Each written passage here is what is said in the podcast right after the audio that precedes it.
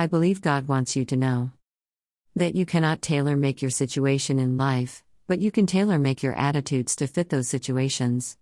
World-famous motivational speaker Zig Ziglar said that, and he was profoundly right. How you shape your attitude is not a small part of how you shape your life, it is the only part. Does it sound as if I'm saying that attitude is everything? Good. Because I am.